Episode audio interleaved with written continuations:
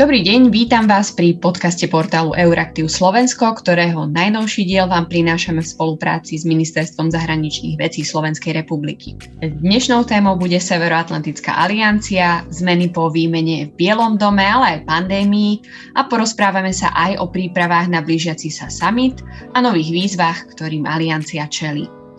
Moje meno je Lucia Jar a som rada, že pozvanie do podcastu prijal ten najpovolanejší na túto tému, skúsený expert na bezpečnosť a slovenský diplomat, veľvyslanec Slovenska pri NATO, pán Peter Bátor. Pozdravujem do Bruselu. Dobrý deň a pozdravujem naspäť do Bratislavy.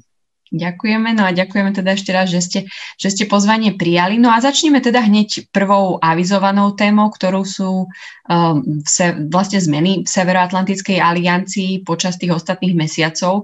Nám, možno tak menej zainteresovaným sa zdá, že na to naberá s príchodom Joea Bidena teda jeho novej administratívy taký nový drive, ale je to naozaj skutočne tak? Vnímate možno okrem takej ochoty, o ktorej sa hovorí, lepšie komunikovať s partnermi, aj, aj možno nejaké konkrétne zmeny na pôde aliancie, alebo je to možno čiastočne aj taká marketingová záležitosť zatiaľ? Marketingová určite nie. Určite tu nejaké zmeny sú. Niektoré vychádzajú ale už z toho, že boli prijaté konkrétne rozhodnutia v predchádzajúcom období na samite eh, NATO v Londýne v roku 2019 eh, a od toho sa odrážame. Ale je pravda, že je, je iná atmosféra. Od, od nástupu novej administratívy cítiť eh, väčšiu otvorenosť, konzultovať veci, cítiť väčšiu ochotu viac zdieľať informácie alebo hľadať spoločné riešenia. Nie je to len o tom, že my máme, my máme nejakú predstavu a poďme ju naplňať, ale naozaj e, tu teraz cítiť záujem o to, čo, čo my považujeme za priority.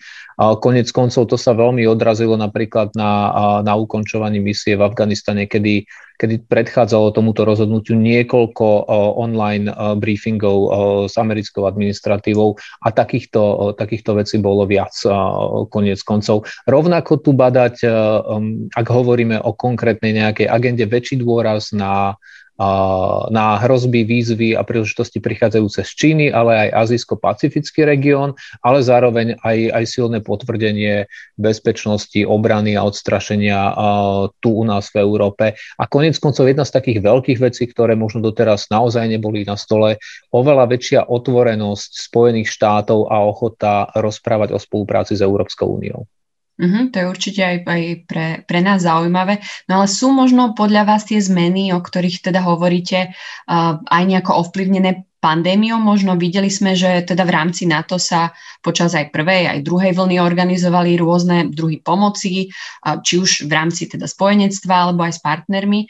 Dá sa možno očakávať, že vzhľadom na túto skúsenosť môžu aliancii potom do budúcna pribudnúť nejaké ďalšie druhy povinnosti vzhľadom teda na nové skúsenosti, ktoré, ktoré s domácim krízovým manažmentom teraz bude mať? Nielen môžu, ale určite pribudnú. Oveľa viac do popredia sa dostáva téma odolnosti spoločnosti, ale celkovo odolnosti štátu a, a to je niečo, čo nám práve tá pandémia ukázala, že dnes už to nie je len odolnosť voči, voči takým tým bežným veciam, a, ako sú bežným v úvodzovkách samozrejme, a, ako je napríklad šírenie dezinformácií a propagandy, ale ukazuje sa, že že sa tým je oveľa viac, že je to odolnosť štátu v oblasti vlastnej infraštruktúry, odolnosť štátu v oblasti zaistenia adekvátnej zdravotnej starostlivosti a, a prepojenie všetkých týchto systémov. Samozrejme, nie všetko má, má nejaký vojenský rozmer, ale ukázalo sa, akú veľkú pridanú hodnotu vedia mať niektoré vojenské spôsobilosti. Či je to dostupnosť skladov, dopravných kapacít. Boli sme svedkami toho, že vojenské mhm. lietadla, NATO lietadla pomáhali e, s dopravou a prepravou zdravotníckých materiálov, konec koncov polné nemocnice až v niektorých štátoch, vojenskí lekári, v niektorých štátoch distribúcia, administrácia vakcín, konec koncov možno, možno nie každý posluchač vie, že my všetci tu v NATO sme neboli očkovaní našimi národnými vakcínami, ale vakcínami, ktoré nám poskytlo Polsko. A nielen, že nám ich poskytlo, ale poskytlo vojenský personál, ktorý zaočkoval celé NATO. To znamená nielen zamestnancov niekoľko tisíc, ale aj všetkých diplomatických pracovníkov všetkých štátov. A, a potom je to distribúcia pomoci medzi spojencami. A, no a konec koncov na Slovensku sme to asi najlepšie videli, že aká, ako sa veľmi zvýšila úloha ozbrojených síl v pomoci orgánom verejnej moci napríklad Takže toto sú veci, ktoré, ktoré vznikli teraz uh, počas pandémie, ktoré nám uh, ukázali na jednej strane, čo tie ozbrojené sily dokážu robiť, ale na druhej strane nám aj poodhalili, že čo nám nejde, na čo musíme popracovať. A, a možno poslednú vec, ktorá ma tak nápada teraz, na to, na to tiež nedávno, alebo vo súvislosti s pandémiou vytvorilo taký fond vzájomnej pomoci na, vo vzťahu k práve k pandémii, kde z tohto fondu sa prispievalo potom štátom, ktoré to potrebovali. Fungovalo to niečo ako taký, taký clearing house, to znamená, že že jednotlivé štáty, jednotlivé štáty prispievali konkrétnymi vecami. Konec koncov Slovensko prispelo konkrétnou pomocou, ktorá potom následne bola distribuovaná. Takže aby som to skrátil, tá pandémia ukázala niekoľko vrstiev toho, čo vieme, toho, čo budeme musieť vedieť, aj toho, čo dnes môžeme robiť nad rámec bežnej NATO činnosti, to znamená pomáhať. Uh-huh. A spomínali ste, teda vymenovali ste pomerne dosť veľa vecí, ktoré, ktoré sa vlastne na to celkom podarili, ale aj ste spomenuli, že sme sa dozvedeli o tom, čo nám nie úplne ide. Čo, čo, by, čo, čo sú tie veci?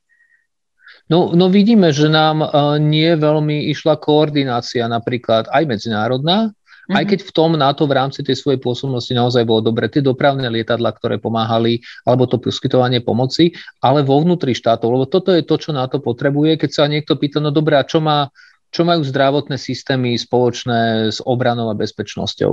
No hmm. majú, majú spoločné to, že, uh, že pokiaľ ten štát nedokáže byť vnútorne silný, tak je oveľa zraniteľnejší voči vonkajším vplyvom. Konec koncov videli sme, čo, čo, robila, uh, čo, čo robila kampaň uh, pri distribúcii niektorých čínskych alebo ruských elementov pomoci, nejaké zdravotnícke pomôcky, ale aj vakcíny.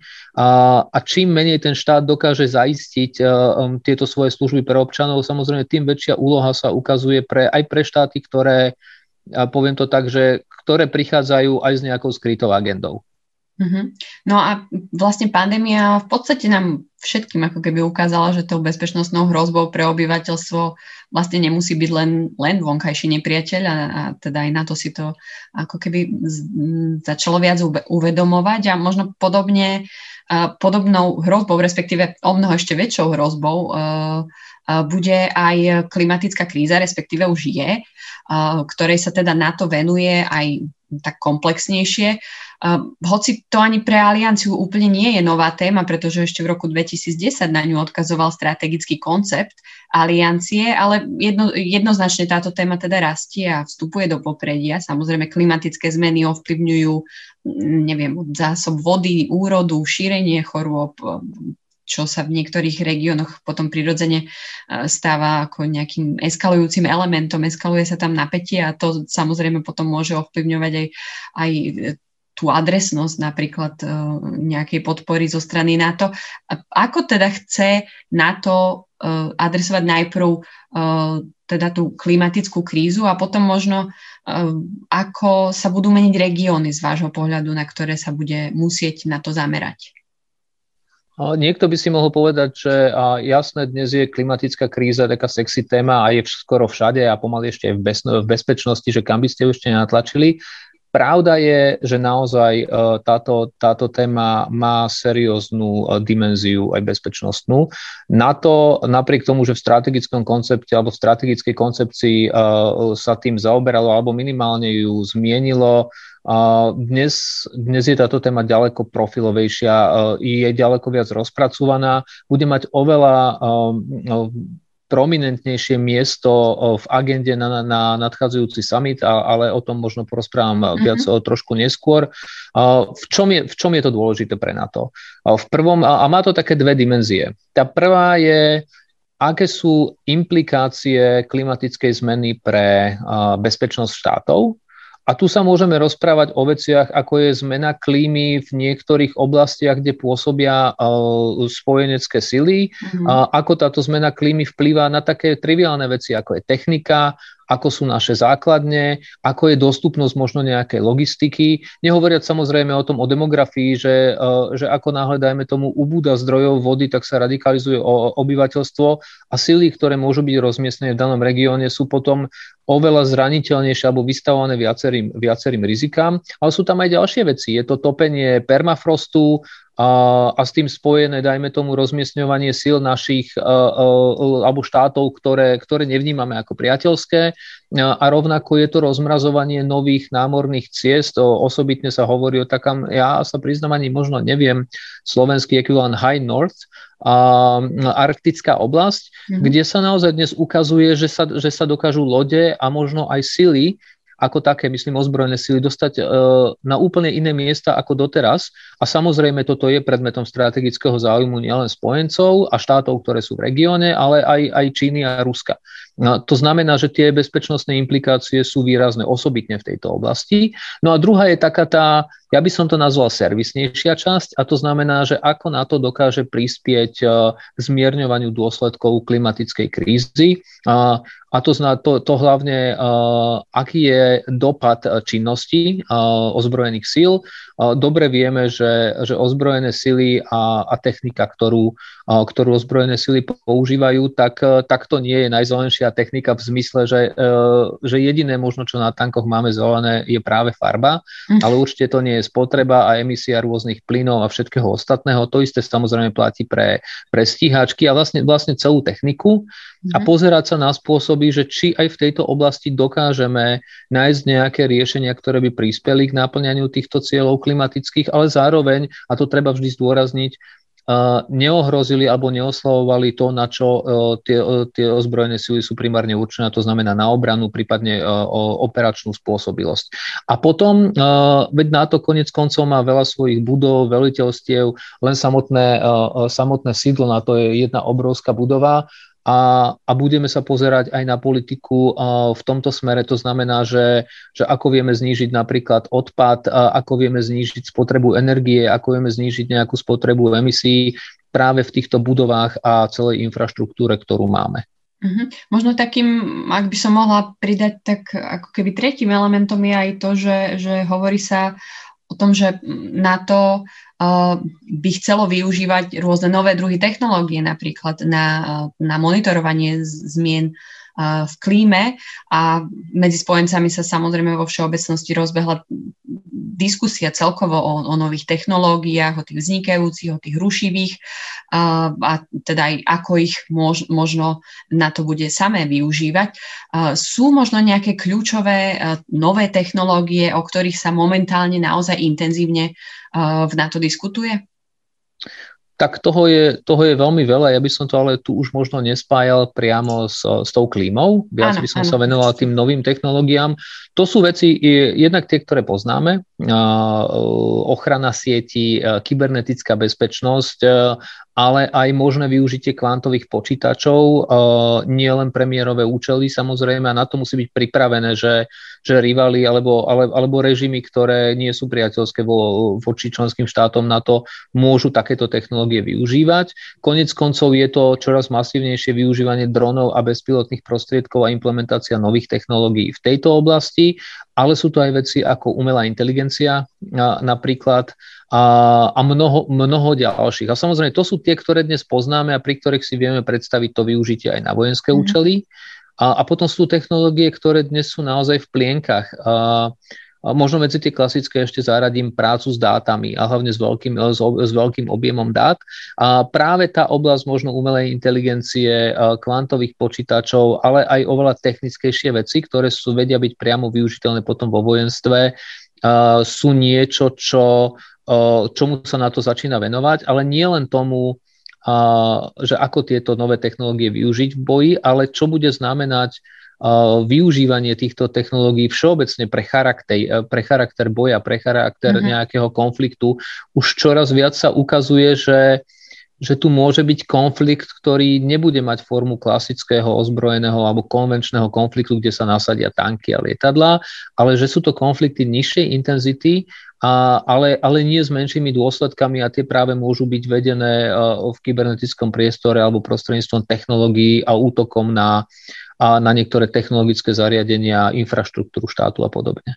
Myslíte si, že na to bude viac investovať do vytvárania svojich spôsobilostí, alebo teda získavania spôsobilosti práve v, kyber, akože v kybernetickej, hospoda- v kybernetickej bezpečno- bezpečnosti. Samozrejme, hovorí sa o tom veľa, že, že potrebujeme to, potrebujeme na to budovať kapacity, ale reálne sa to deje, vytvárajú sa nejaké oddelenia na to, pri, priberajú sa na to ľudia, alebo ako to v praxi vyzerá? Už na jednom z bývalých summitov bolo, bolo uznané, že kybernetický priestor je ďalší ďalší priestor boja. Že už to nie je len vzduch, voda alebo zem, ale, ale dnes už hovoríme o ďalších dvoch a to je, to je kybernetický priestor, kde už bolo dohodnuté a uznané, že útok v kybernetickom priestore môže byť považovaný za útok podľa článku 5 a že, že môže byť teda zvažovaný ako klasický útok uh, proti bezpečnosti a, a obrane štátu a ako taký môže vyvolať reakciu, to znamená kolektívnu uh, akciu kolektívnej obrany. A dnes sa čoraz viac ešte rozpráva aj o vesmíre, že toto je jedna z domen, kde by naozaj na to si mal začať uvedomovať, uh, že, uh, že, že naši rivali uh, sa čoraz viac snažia využívať aj tento priestor. No a vrátim sa k tej kybernetickej bezpečnosti, respektíve k tomu tej kybernetickej domene. Politika na to je, že každý štát by si mal vytvoriť také spôsobilosti, také, tak, tak, tak, také kapacity, aby dokázal, dokázal minimálne odvrátiť útok v kybernetickom priestore. A tu je potom taká tá odbornejšia debata, že či tieto spôsobilosti obsahujú len schopnosť odvrátiť ten útok, alebo ďalej ešte aj ako keby prenasledovať nepriateľa, to znamená v tomto prípade uh, vypátrať, od, odkiaľ ten útok prišiel. Uh, sú zástancovia, že toto by malo byť uh, naozaj zodpovednosťou jednotlivých štátov, sú ale aj štáty, ktoré si myslia, že by na to malo mať spoločné, uh, spoločné kapacity. Ale tieto, uh, a samozrejme nie je tam tom, že určite na to takéto kapacity má sa samozrejme sústredia na obranu spoločne vlastnených aliančných uh, sietí a systémov. Takže áno, a stáva sa to čoraz viac e, prioritou, ale nie preto, že by dnes NATO chcelo, chcelo útočiť v kybernetickom priestore, ale preto, že je každý rok násobne viac e, zaznamenávaných útokov v kybernetickom priestore. Konec koncov nedávne sankcie Spojených štátov proti Rusku boli aj v dôsledku kybernetického útoku prostredníctvom softveru cez SolarWinds. A aj toto ukazuje, že dnes už sa sankcie ukladajú e, kvôli, kvôli útokom v kybernetickom priestore a tie útoky naozaj viac viaceré za posledné obdobie boli pomerne, pomerne výrazné a boli proti spojencom. Takže preto, preto si tá aliancia hľada spôsobilosti, aby sa voči tomuto vedela brániť. A ešte keď zostanem pri, pri nových technológiách, tak sú aj také, ktoré samozrejme sú kontroverzné, uh, pracujú na nich uh, nielen možno uh, tie nie priateľské krajiny, ale aj, ale aj možno spojenci v rámci aliancie. Hovorí sa o umelej inteligencii v zbraňových systémoch. To spôsobuje napríklad kontroverzie. Sú možno niektoré také technológie, kde vidíte, že, že naozaj toto budeme si musieť veľmi dobre medzi spojencami vydiskutovať, ako zapojiť? Uh, tu ani teraz nejde o to, že uh, viete, môžeme mať prístup, že vyvíjajme len také technológie, ktoré budú ktoré budú kompletne nekontroverzné. A konec koncov už samotné vojenské technológie sú pre mnohých kontroverzné, že vlastne sú technológie, ktoré, ktoré dokážu spôsobiť smrť. A, ale, ale NATO si ich nevyvíja preto, respektíve ani nie, nie NATO, ale jednotlivé členské štáty preto, lebo, lebo chcú byť prví, alebo že, uh, že chcú mať technológiu, ktorá dokáže prostredníctvom umelej inteligencie zabiť človeka, dajme tomu, ale sú vyvíjane preto, lebo vieme, že, že aj tie ostatné štáty, ktoré v nejakom bode mu sa môžu rozhodnúť uh, testovať alebo priam až, až, až nápadnúť našu bezpečnosť, že oni na tomto pracujú. Konec koncov využívanie dronov a inteligentných dronov a ďalších bezpilotných priestrotkov a prostriedkov a ďalších takýchto technológií je toho dôkazom, veď dnes veľmi veľa dronov napríklad pochádza z Číny a, uh-huh. a sú nasadzované v konfliktoch, hovorí sa, že boli nasadené v Azerbajdžane napríklad. A, čiže toto je dôkazom toho, že, že tu nie je o tom, že či, či tí spojenci chcú alebo nechcú tieto nové technológie vyvíjať a na čo by im boli, ale že ich musia mať, pretože ak sa rozhodnú, že ich nebudú vyvíjať, tak sa môže stať, že tá druhá strana ich dávno bude mať a nebudeme sa vedieť proti nim brániť. Mm-hmm. Podstate aj nové technológie, aj následky pandémie, aj tie klimatické zmeny, o ktorých sme sa bavili, sú v podstate len niektoré z tých tém, ktoré, o ktorých sa bude rokovať aj na veľmi dôležitom blížiacom sa samite NATO. Už sme ho spomenuli, je to 14. júna, bude to v Bruseli. Aké sú tie ďalšie oblasti, ďalšie oblasti, o ktorých sa, sa bude diskutovať, možno ktoré sú také najzávažnejšie z vášho pohľadu? Je v zásade takých 9 bodov a možno nevymenujem všetkých a všetky ani to nie je úplne potrebné, ale na to sa už dnes rozpráva o tom, ako ešte viac posilniť svoju politickú dimenziu. To znamená, ako rýchlejšie príjmať rozhodnutia, ako viac konzultovať, ako byť pripravený v krátkom čase naozaj vedieť reagovať. A, a teraz nehovorím len vojensky, ale aj politicky. A ako ešte väčší dôraz položiť na ochranu hodnôt a princípov, a to nie len vo vzťahu k tretím štátom, ale aj, aj samotnej aliancii, aby sa toto stalo, aby sa toto stalo naozaj že ešte silnejším pilierom, ktorý už dnes je, e, dnes je pomerne silný. Rovnako je to jedna z najdôležitejších vecí na summit a to je nový systém, ako by mala byť aliancia schopná brániť svojich členov alebo ako by členovia mhm. spoločne sa mali brániť. To znamená, aby vedeli, odpovedať dnes nielen na regionálne hrozby a výzvy, ale aby si na to vytvorilo systém, že keď tá hrozba alebo výzva príde z hoci ktorej strany, tak to na to bude mať dostatočné prostriedky, dostatočné sily, ale aj dostatočný systém ich koordinácia velenia, aby, dokázal, aby dokázalo na to, na to reagovať. Mm-hmm. A toto, je, to, toto je pomerne dôležitá vec. A, a rovnako, tak o, to, o tom sme už rozprávali, odolnosť spoločnosti, úplne nová samostatná agenda, ktorá sa samozrejme ťaha z predchádzajúcich samitov, ale dnes naozaj sa rozpracúva do detailu. A, a ďalšia vec, a to, o tej sme už tiež hovorili, sú, e, e, je, je klimatická zmena. Ale jedna z dôležitých vecí, a, a ktorá samozrejme vždy býva taká najhorúcejšia na diskusiu, to je, aby sme mali dostatok zdrojov. NATO dnes rozpráva o tom, že že bude mať úplne novú agendu k tej, ktorá už existuje a to samozrejme, ak na to musí byť, ak chce byť kredibilné v tejto oblasti, bude potrebovať viac zdrojov. Takže máme veľké debaty aj o tom, koľko zdrojov by malo byť vyčlenených práve na, na spôsobilosti a kapacity, ktoré spoločne vlastníme. To znamená ani nie, že by štáty mali investovať viac zo svojich rozpočtov, ale v rámci tých peňazí, ktoré už investujú, ako zafinancovať spoločné kapacity. Či už sú to vojenské, to znamená, dajme tomu, že by sa preplácala časť cvičení a tým pádom spojenci aj viac cvičili, ale o civilné, že či budeme mať, e, e, či budeme schopní e, viac cvičiť expertov z rôznych partnerských krajín, alebo či budeme mať vôbec dostatok personálu a štruktúr tu v, v NATO, aby sme dokázali tie nové politiky implementovať. Spomínali ste uh, jednu tému, ktorá môže byť naozaj veľmi kontroverznou a to je uh, to, ako sa jednotlivé členské uh, štáty Severoatlantickej aliancie postavia za svojho člena. Napríklad nedávno sme to sme to všetci riešili, keď Turecko žiadalo, aby sa vlastne NATO postavilo za nich kvôli, kvôli tomu, čo sa deje na hraniciach so Sýriou. Tam sú ale úplne iné záujmy iných členských krajín NATO. Existuje možno nejaký plán alebo nejaké návrhy, ako túto dilemu vôbec do budúcnosti riešiť?